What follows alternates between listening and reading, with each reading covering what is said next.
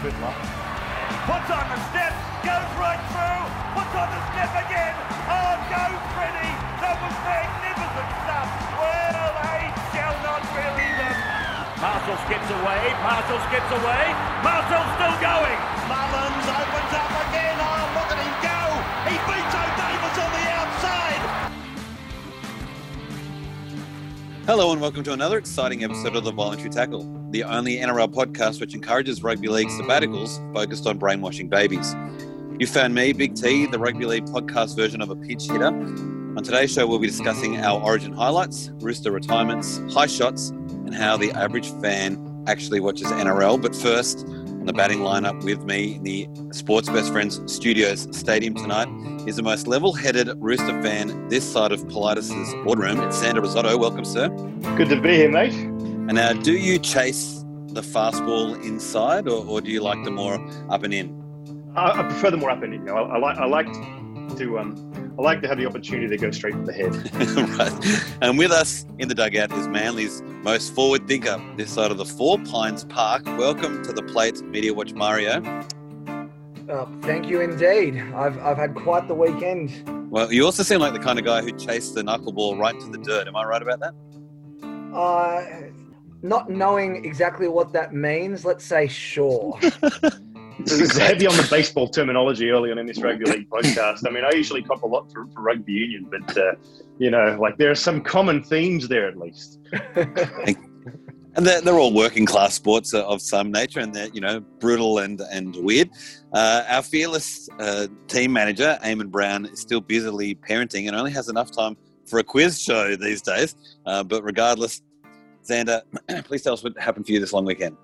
Uh, look, mostly I just um, I spent uh, all three days of it rewatching uh, the Blues' emphatic victory over the Maroons. To be honest, that, that and obviously slightly having you know uh, palpitations and almost a stroke watching the Roosters um, give up a thirty to four point lead to almost go down to the Titans. But you know, other than that, nothing terribly eventful. So a lot of masturbating uh, and then um, shameful, shameful masturbating. Okay, great. And then uh, Absolutely, I think Mario, I came speak- blue actually. no, Sorry. no, it, no, I enjoyed it. Uh, not that I So did- saw it. That's uh, Mario. How were you masturbating this weekend? Uh, not so much of that. Um, I had some different things on my mind or on my whatevers over the weekend. I, um, On your I- search history? I, I drove the many hundreds of kilometres with my eight-year-old daughter um, down the coast on Friday for the intention of going to a concert to see her favourite band, a, a mob that probably no one's heard of called Teenage Joans, uh, in support of Amy Shark, uh, somebody whom many may have heard of. Um, so th- they announced this tour months ago, and it was at Qudos Bank Arena. Yep, all good, no worries. Uh, but then about six weeks ago, Teenage Joans on Facebook announced their own headline act with some randoms supporting them, and that was going to be at the Enmore Theatre. And so I got in my head Enmore Theatre.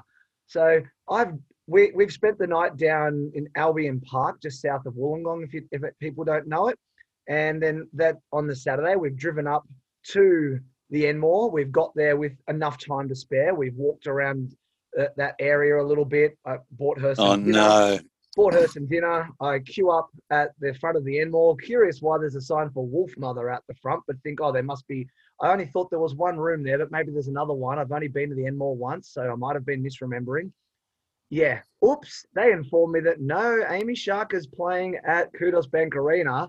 I, of course, swore very loudly, which shocked my eight year old daughter who does not hear that sort of thing.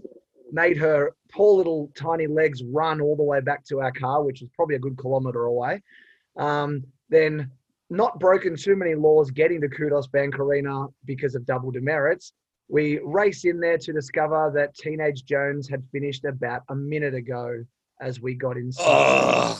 Um, as we were approaching, you are the worst dad ever. Yep. Well, as we were approaching Qudos Bank Arena, I said to her, "Darling, we might not make it on time. If we don't, how can I make this up to you?" And she said, "You can put hundred dollars in my bank account." And I said, "Deal." So I put hundred dollars in her bank account, Unbelievable. and I And they say her. Money course, can't buy you love.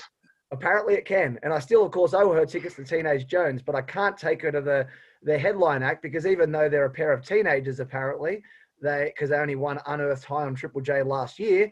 They are playing at an over 18s gig, which makes perfect sense. I've, I've got a, a story rather similar to that from about 10 years ago. It was an even bigger stuff up, but it wasn't actually my fault. But um, I had this ex girlfriend of mine um, who was looking to do a master's degree at Bond University. And anyway, it seemed that they were, you know, doing this uh, open day big thing, blah blah blah. Obviously, we we're both living in Sydney at the time, um, and so you know, she goes, "Yeah, I'm going to go up to the Gold Coast to check out this open day of theirs." And um, you know, would you like to come with me? So I went up with her. We sort of planned to go up for a few days. Anyway, she goes up to the university, and turns out um, they're hosting the open day in Sydney.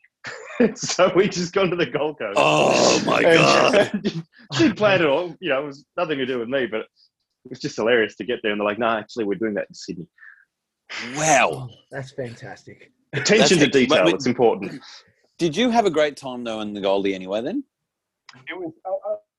I don't know if I'd say I had a great time. I had an interesting experience up there. It was, Oh. You know, it's, it's a strange town. It's kind of like it feels like it's been airlifted from you know uh, one of the glitzier parts of LA. Everyone has bleached teeth and you know um, just you know they've got canals and weird things. It's you know palm trees everywhere. It's, it's a very strange. It's very unlike any other part of Australia. Um, Mario, the only other thing that I can think about while you're running with your daughter is that you've been doing so much long distance running that you are streaking ahead of her as well. And the poor little girl's trying to keep up while you stride ahead effortlessly.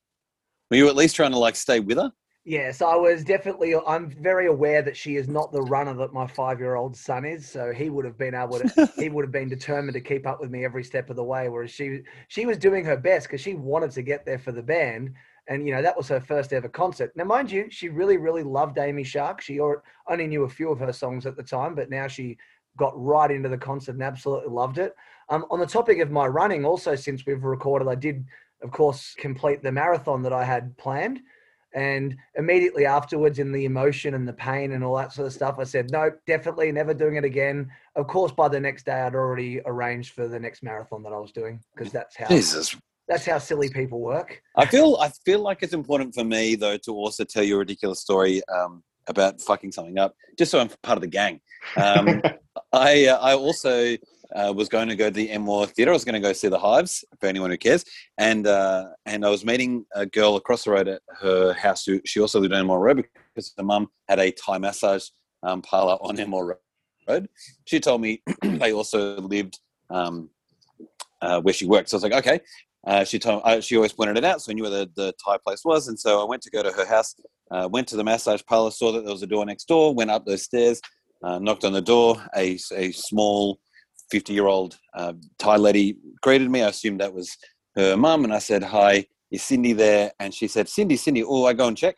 And then she went back and checked. I then stepped in uh, and saw that there was a lot of lewd photos um, all over the uh, reception, which I thought was, of course, unusual to have in someone's house. And then the uh, lady came back and said, Yes, I have Cindy. Cindy is ready for you. And I realized that I was obviously in a brothel and that I uh, didn't want to be there and meet Cindy. And so ran down the stairs um, and called her immediately and said, What the fuck? Why do you live in a brothel? And she said, No, I live behind the massage parlor, not above it. So there's my uh, Enmore story for you, Mario. now, we did talk about ha- happy endings, and I want to go to Rugby League Christmas, uh, which was, of course, State of Origin. Xander, where did you watch Rugby League Christmas? Uh, so I just I just uh, did the traditional thing, uh, caught up with a bunch of uh, mates after work and watched it uh, at the pub in the city. Um, and yeah, I think uh, we were all a little bit nervous before the game, and probably for about the first ten to fifteen minutes. Um, and yeah, just it just went much more pleasantly than I think we all expected. I mean, everyone always sort of talks about how much um, you know, like how good we look on paper, but uh, last year they sort of uh, uh, pulled our pants down a little bit. Um, and yeah, I think there's always that nervousness as a New South Welshman that um, uh, that they could do it again. But it was just with every single try, New South Wales just seemed to be getting more and more in their rhythm. And yeah, I mean, the, the three fullback system is, is definitely one I think they're going to hold on to. Yeah, and I appreciate you tying in my uh, Cindy story with the pulling our pants down uh, analogy as well. It was good. Did um are the people that you watched it with? Because I'm going to hopefully get to um the average punter and, and who watches rugby league later. But the people who you went with after work are they the kind of uh, rugby union loving people that you often bring up with Eamon, or are they um are they general peripheral fans and they just really like State of Origin, or, or are they you know quite quite Uh, sturdy rugby league fans? So I thought of a couple of guys who are who are very big rugby league fans, but they're also um, quite big general sports fans. Um, Right. You know, like they'll like they're punters, so they watch everything. Well, one of them in particular is. Um, so he watches everything because he has he has something riding on everything. Uh, so he's a big fan of the NFL, the NBA, the EPL, and you know, Yeah, even watches wow. Super Rugby and, and and you know the ba- the baseball. The yeah, so I mean they're, they're all general sports fans, but um, he's a huge like one of them's a really big Raiders fan, the other one's a a um, somewhat lukewarm Broncos fan, and they watch quite a bit of it. I think lukewarm Broncos fan is probably the only way you can find any Broncos fan at the moment. Mario, where did you end up watching it, sir? The origin. uh, Just before, I just want to assure, reassure that anybody, any fellow How I Met Your Mother's fans, that each time that um, Xander has said general sports fans, I of course saluted and repeated in my head general sports fans. Um, I simply watched it from the comfort of my own home, and I, with the kids asleep nearby, I, I tried to keep my yelling and screaming celebrations to a minimum, but I didn't always succeed. I think I woke them both up at least a couple of times because I was rather enjoying the way that game was going, surprisingly enough. I already heard Xander telling us about how uh, the color of his jizz, but you must have been absolute paprika level with Tommy Throbovich absolutely having his way with the entire state of Queensland. I mean, I certainly didn't mind. I certainly didn't mind that aspect of it. I was just each time he'd just do something, of course, just holding my breath. Like, please, just don't get injured. That's all I really care about for Tommy is just don't get injured. the the three fullback thing really did work because because Latrell was um, incredible, Throbovich was incredible, Tedesco incredible.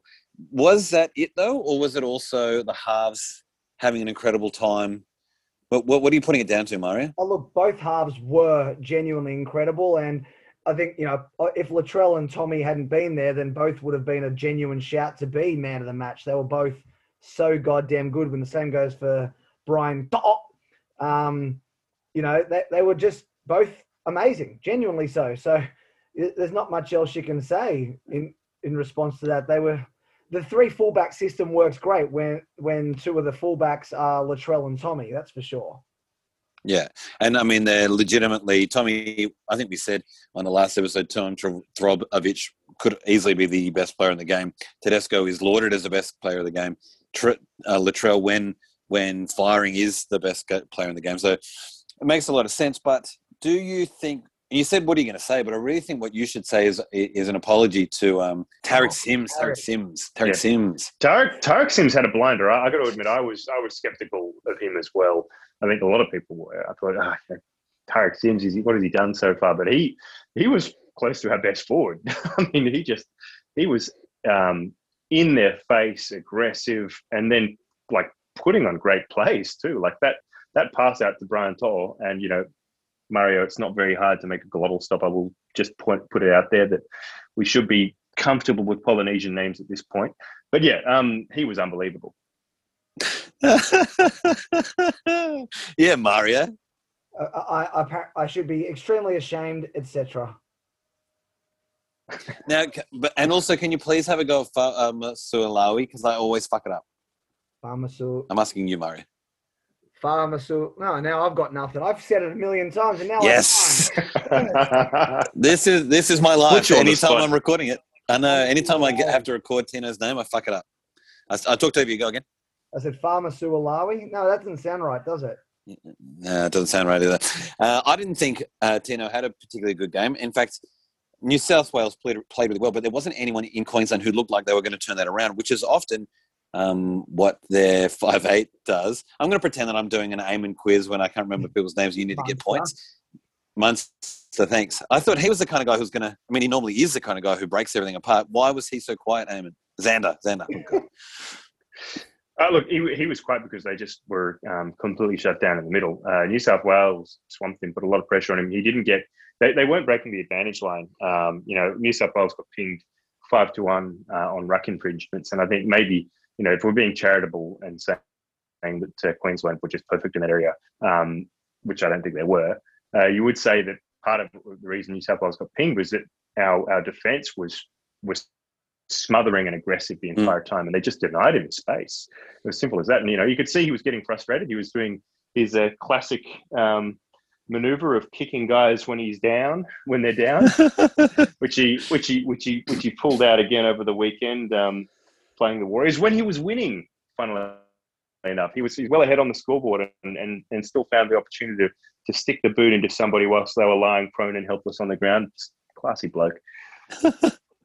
now, uh, 86 Geek tweeted, woke up really early this morning, about 5.10 a.m., or as it's known in Queensland, 50 to 6.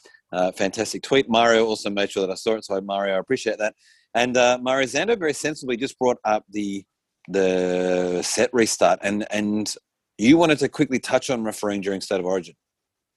Oh, I I just thought it interesting that the head, you know, there was a few high shots that got ignored that certainly were penalties in during the round, mm. and there's few high shots that were certainly sin bins during a regular round that just got a penalty. And you know, uh, at what point? I mean, they've always done it with Origin, so maybe they can figure they can justify it. But surely, if the whole point of the crackdown is to avoid the NRL getting sued, well, in Origin, when people are trying harder pushing harder and therefore getting more fatigued, are they not more likely to do something that then leads to somebody getting an injury and therefore suing the NRL down the track? I, I, am I think the way that it was refereed was fine from my point of view, but from the point of view of the whole purpose of the crackdown, I'm confused how they can justify not following those same rules that have been, you know, all, they've been all about the last what three or four weeks or whatever to suddenly just not do them. It just doesn't make sense to me. You see it the same way as Andy? You see the, the whistle put away a bit during the Origin game? Yeah, so I mean, I probably uh, I agree with I agree with everything that um, uh, that Marius just said there. I, um, Which is amazing in time, itself for, yes, for normal listeners of the show. That's an amazing statement. Which is yeah, it is. But um, uh, like I do think um, like I think I think the game was also played at a frenetic pace, and generally there actually weren't as many high contexts, but there were a couple really blatant ones. And and I thought the um the late hit, who was it on on uh, Latrell just as he put, shuffled the ball on uh, to To'o. Um, yeah.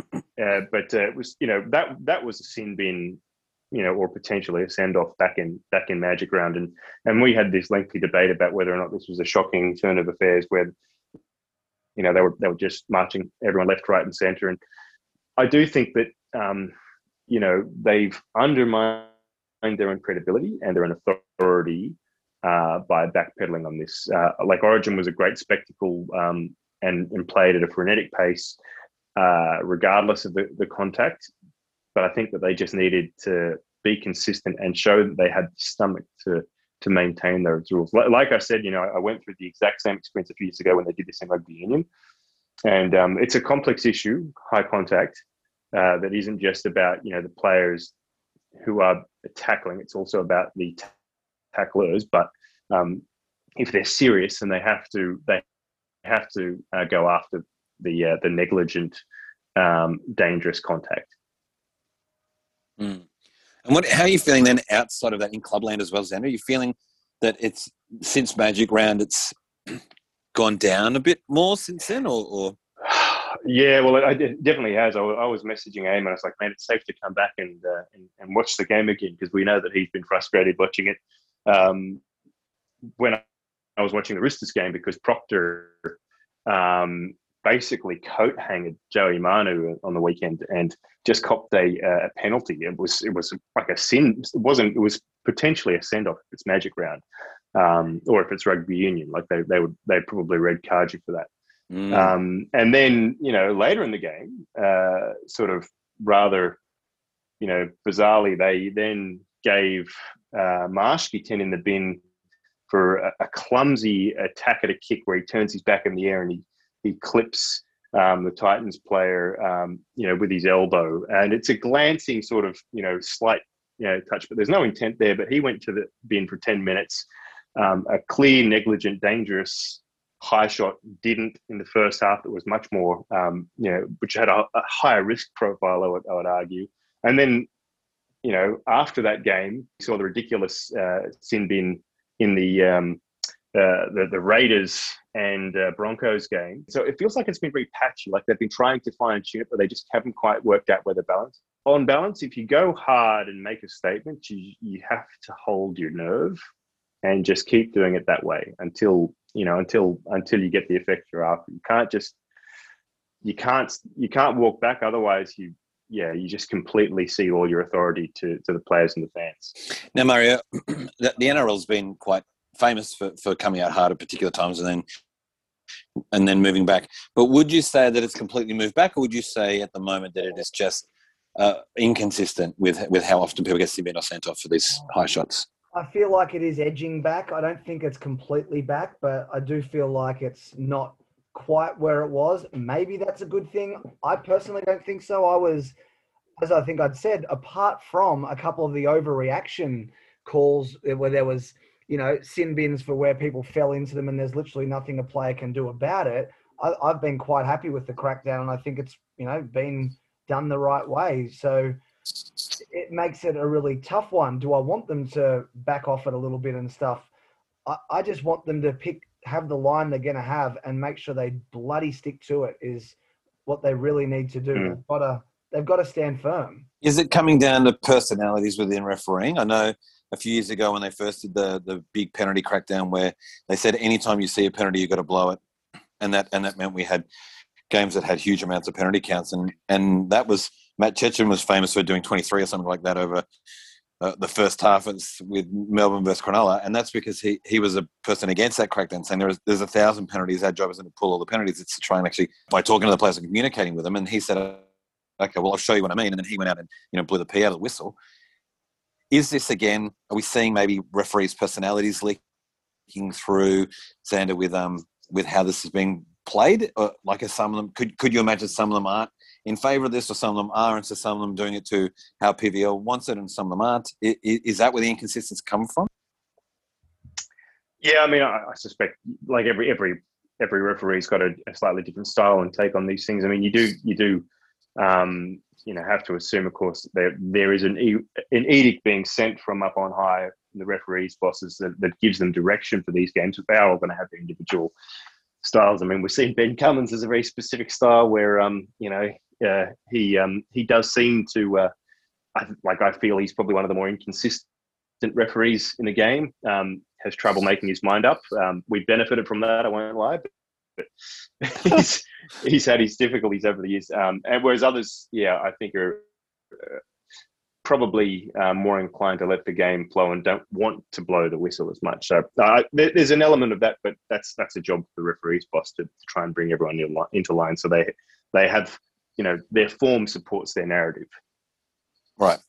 Well, I did mention magic round before, and there is nothing more magical um, than seeing a player like Brett Morris or Boyd Cordner lifting trophies for New South Wales or Australia. Jake Friend as well, as we know, was a, a great player and has been put in a retirement village. Um, in the, Roosters have just been susceptible to. In fact, one thing I will say, Gus Gould tweeted was, "Congratulations to at Sydney Roosters Boyd Cordner on an outstanding career, club, state, and country, a real warrior and leader." Even more heartening is the news that he's passed all medical tests and the future prognosis is excellent, um, which is fantastic news. So, how have the Roosters fan base and at large felt um, with so many leaders and legends having their mouth guard thrown in the bin this season? Oh, I think if you look if you look at the social media reaction, most people are obviously um, saddened by the, the number of players who've been forced to uh, to retire this year um, due to to injuries. Uh, you know, two uh, specifically due to head knocks. Um, but I also think that everyone's just really proud of, of the way the club has managed it um, and the, the, fact that um, they have put the health of these guys like above everything else. They, I think they've there's a really respectable um, amount of perspective within the leadership uh, at, at, the Roosters that you know does look at these guys um, and you know, how the game will impact their entire lives, um, and doesn't want to just you know look for a short term gain just to just to win a you know a few more games in, in one particular year. And that was a comment that a few people have sort of made is that given the amount of injuries they've had, some clubs might have been tempted to bring Boyd back and just ask him, look, can you at least push on this year? But they haven't, um, and they've they've you know let him make this decision. Um, so no, I think I think the overall uh, response and sentiment has been one of sort of sadness, but also of of, of uh, respect and pride in the way it's been managed. He um, during his press conference, I, I, noticed that when asked about what he was most proud of, or a question similar to that, he said that he could call himself a rooster. And and it's incredible how emotional and serious that can sound. Where completely out of context, mm. it sounds ridiculous to say that I can call myself a rooster. It, you know, it's, it's bordering on comical. Well, anyone, inside the rugby league fraternity knows how much that would mean to someone like him, and and and what an incredible job the club has done to create a culture where that's what someone would say when they're that emotional. It, it is it, it is incredible for those of us who uh, remember where the team was at in uh, the nineties. Um, you know, um, when they, when it was the club was sort of known as the transatlantic. You know, it was a place where where you know uh, overrated players were bought um, for more than they were worth, and and they kind of stopped through the club and just not performed very well. Uh, was you know there was a terrible recruitment policy at the time. We we cycled through um, you know names to, to get our like to, to maintain our survival. You know different models and all kinds of things. And like there was a really precarious time there during Super League War where you know it wasn't certain the club was going to survive. They they considered merging with St George at one, one point. Um, you know all kinds of crazy things happened.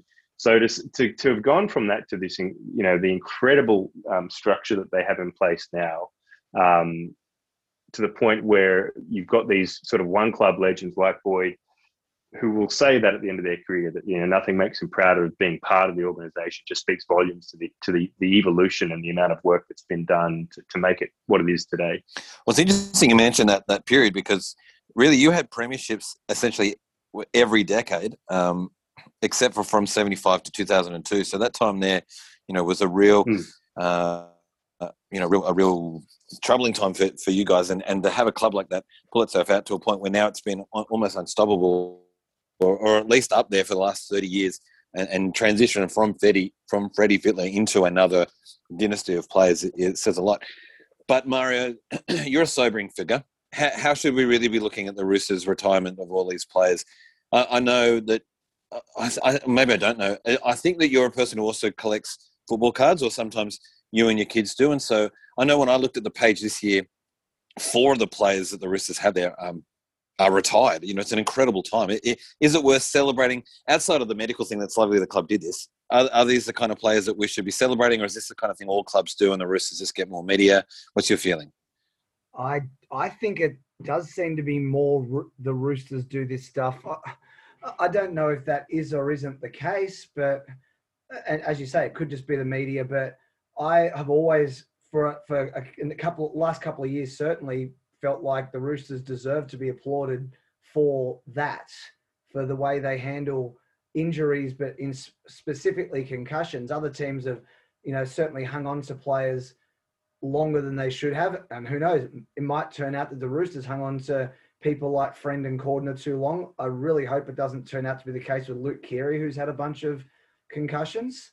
Um, mm. But that that does concern me. But at least you'd think like surely surely the right medical people are looking and are making helping make that decision. And you know, I think for the sake of the NRL and for the Roosters, you'd hope that they've made him sign off a million times on he's agreeing to continue playing and that sort of thing because you know, if it goes wrong, because of course the best medical people in the world, to my very limited understanding of how CTE works, is it's absolutely impossible to diagnose until they're dead, basically. And fuck yeah, right. We don't want these guys to have to be dead and then find out, holy shit, look at that. Yeah, and I'm not a fancy doctor, but that was it's just a screaming eagles thing for you. Uh, uh, oh fuck, Mario. So I was hoping you uh, you would like that. The uh, okay, I'm going to move off that unless there's some other you know heartwarming tributes Andy wanted to give to those fallen players.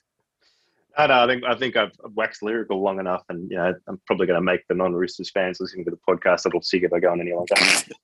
okay, so I asked the punters how much uh, league they watch, and they got back to us. Uh, now I want you to first of all have a guess um, where you are, but I don't want you to tell me your watching rate yet because I have I have a weird well I have a great selection of people that I want you to kind of align yourself to. So I asked, um, do you a watch all eight NRL games, watch a few games per round, just watch your team, don't watch much NRL at all. Uh, Mario, which one do you think got the most amount of percentagesness? I, I would guess that most people are watching two to three games a week tops. Okay, so you think the most amount was in that one? And Xander, what are you vibing? Yeah, no, I- I'd assume the same. I mean, there'd, there'd be some people who just watch their team. All eight is for very serious people, and I would say probably serious gamblers. But most people don't have, you know, like most people don't have 16 hours over the weekend uh, just to watch. Well, obviously, Xander was talking about his own uh, experiences because his friends are all massive gamblers and watch all sports, and so that's why he thinks anyone who would watch all eight is a massive gambler. And I and I sincerely hope that uh, if you are, that you're getting help. Um, no, look, you'd be surprised. Mario, uh, you were both right. Watching a few games per round was 48%, but very closely behind that was 38% was watching all eight games. Wow. Um, and then, Interesting. Yeah. Yeah, I was I was surprised So- by that. Now, When Go. I started doing the podcast, I, I, I went from watching probably you know um, four or five of the games trying to watch all, all eight games just because I felt like I needed to make sure I had something to talk about when we were doing the, the rundown. But uh, up until then, like you know, it's, it's a big time commitment. I was pissing my wife off, so you know, I, I imagine there's there's a home life comp- uh, component of it. Is, is kind of where I, I get it. Yes. Now, without giving away too much more, I, I now want you legends to to. There were so many people who got into the threads detailing their response, which is so nice of them. Um, there was a range, which I just grabbed the best ones, and I want you to to work out where you think is most like you, which one best describes you. So, on one end of the scale was at gt three five one underscore Johns. he says. Only my team and nothing else. No origin, no finals, no grand final, unless my team is there, which won't be for a while. So I guess I just I'll have a lot of free weekends. Now that's an amazing response. No origin. Look, if you've ever been unfortunate enough to, to follow GT351 underscore Johns, um, the guy, his love for the Bulldogs is only surpassed by his hatred for the Sharks. So the fact that he doesn't hate watching the Sharks game is a surprise to me. But the rest of it, nah, not a surprise. That guy is as obsessed uh, Bulldogs fan as you would ever find anywhere in the whole world. I would think he's he's crazy. Now, I'm not expecting you to respond to all of them, but Xander, you did have something you wanted to quickly say about GT. I just find it interesting that anybody anybody would, would hate Origin. Like, there's a few people, um, you know, I've seen here and there that like are, see it as an insult to the international game, and I kind of understand that a little bit. But um, yeah, like it's just such a spectacle. I know, I know Kiwi rugby fans and that who'll who'll tune into Origin just because it's such a big Yeah. spectacle. Uh, so the next one is at no shins 81. He said it depends on what we've got on plan for that weekend and who is playing. I would say on average between four to six. And the next one is at beerboy182 every game, but probably six of them the next day on a 20 minute mini uh, without knowing the score. Only my own team in full live, or maybe some top four clashes in a pub. Now that one got a lot of dittos or things. Even this uh, friend of the Mm. pod, Giannis underscore Mateus, also grabbed that one. At to Mr. Hectic then said, before JDB returned, I watched every game. Now every game except the Dragons. Have you heard much about that with people completely boycotting Dragons games? No, I must admit I haven't, haven't uh, heard about the boycotting Dragons games. I guess I can understand it from, from who they hired as coach, but still. Yeah, yeah. Uh, and then last one, a Cuntio. Uh, he said, I tune in for all eight games, so I pay more attention to it than others. So out of those five or, or so, which one do you think you're most like, Xander? Do you think you're like a Cuntio, Mr. Hectic, Beer Boy, No Shins, or GT351 underscore Johns? I'd say at the moment I'm probably um, uh, falling into the category. I can't remember which which um, name was assigned to which, but the the category of uh, I watch all games. But sometime apart from my team, I'll probably watch a few of them um, on delay or or as minis uh, the next day. Um, Yeah, I at Beer Boy probably try and- 182. yeah, probably try and watch most of them live, but um, I'll you know I won't always get to watch them, so I'll, I'll do them the next morning or something. Mario? I'm probably in between uh, a Cuntio and Beer Boy. I on a on a good weekend where I've got not much to do, I will watch you know say five six games live. Um, but on a normal weekend, I'm probably well this weekend I didn't watch a single game live. I watched the Manly one on delay later because I wasn't able to when it was on because I was you know visiting people and stuff and and for obvious reasons, I was spent most of my weekend driving, so it wasn't, yeah, just wasn't one of those weekends where I had the opportunities to watch all the games. But on a normal weekend, yeah, I'm watching probably five, six games, I think. Now, I also love for anyone who's not on Twitter, I strongly encourage you to get on. It's not social media; it's not about place. You need to follow the right people. And Mario and I uh, would know intimately uh, four out of those five people that I just listed. Xander quite sensibly uh, mentioned that he he restricts his social media use um, in a day, which is very sensible. But have you met? I know that you've met everyone else there. I think Mario, but at, at Noshins eighty one, do you know at Noshins at all? No, I don't. Yeah, neither did I. Well, I know him on Twitter, but I haven't met him, unlike Beer Boy or Mr. Hectic or at Acuntio. Uh, okay, well, gentlemen, unless there's anything else, uh, I think I might wrap this up. Longest part of the episode was my was my story about myself. So one final thing I suppose we should probably cover off on uh, is after 50 to six uh, thumping in their own home turf, probably their most home turf game they've ever played. Oh, well said. Where, well, you know, I mean, Braith Anasta went on and called it, you know, it was essentially like a home game, um, which was not accurate because it was played in the most, you know, uh, northern part of Queensland, the furthest Yeah. and most difficult for any New South Welshman to get to. So Yeah. it's orders of magnitude more a home game, um, not essentially one. But anyway, I'm being pedantic. Um, after that, where do you go as Queensland? How? I mean, they're gonna they're gonna come back. You know, there's a lot of talk about the resurgence and all the rest of it, but how do you shut down? Um, there's been a lot of talk about you know trying to shut down Turbo. They put too much effort on Turbo, then they're not putting that much. Um, they're not putting putting that much attention on Latrell and Tedesco. So what? How, how do they come back from this? Where do we see them going in, in game two? Mario, you go first.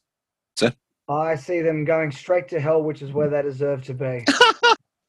they're, they're not going to win. Get over it. I mean, we said that last year, and then we all know what happened. But they don't have Wayne this year. They they've got an absolute clown of a coach who's been proven to be the complete fraud that he is. Right off Queensland, right off Origin, it's over. They'll they'll be calling they'll be calling for it to be over within the next couple of years because we're not losing for a while. Now, Xander, did that cut out for you or is it just for me? It cut out for me too. But um, Okay, great. Say- well, say obviously that it was Mario. Zoom. Well, obviously it was Yeah. Zoom just hearing Mario and going, we don't need to hear this drivel. You're talking about, I'm assuming, without even knowing, I'm assuming you said something about they don't have a great coaching staff and so they'll die. Basically, so yes. Yeah, great. Uh, well, well, I wholeheartedly agree with you. I, I can only see the scoreline getting bigger, and I can't wait for a 60 to 6 win next week. I also feel, Xander, that you may have given yourself away as the at shit Braith says um, person who runs that account with your, you know, real knowledge of what he says and how poorly he says it. So uh, maybe you're, you're I- limiting I your social really media enjoy- just on your own account, not not so much on other accounts. No, I'm I'm really more just a, a silent admirer of that account, and I did. Um, it was funny actually. um, like I, I posted my that reflection, and, and it was immediately retweeted and acted at the at shit Braith says account. Yeah, So, there is yeah. a, there is a real uh, pitchfork and uh, and torch community out there on Twitter that, that loves Look- roasting Braith at any opportunity. I got to say, I, I hope they never fire him because it's like him and MG. They're just an endless source of joy when it comes to you know uh, mixed metaphors and ridiculous uh, ridiculous gaffes on in commentary. Well, thanks again, Mario uh, and Xander. And until next episode, do what Mario does whenever he has a bad bake and cut off the edges.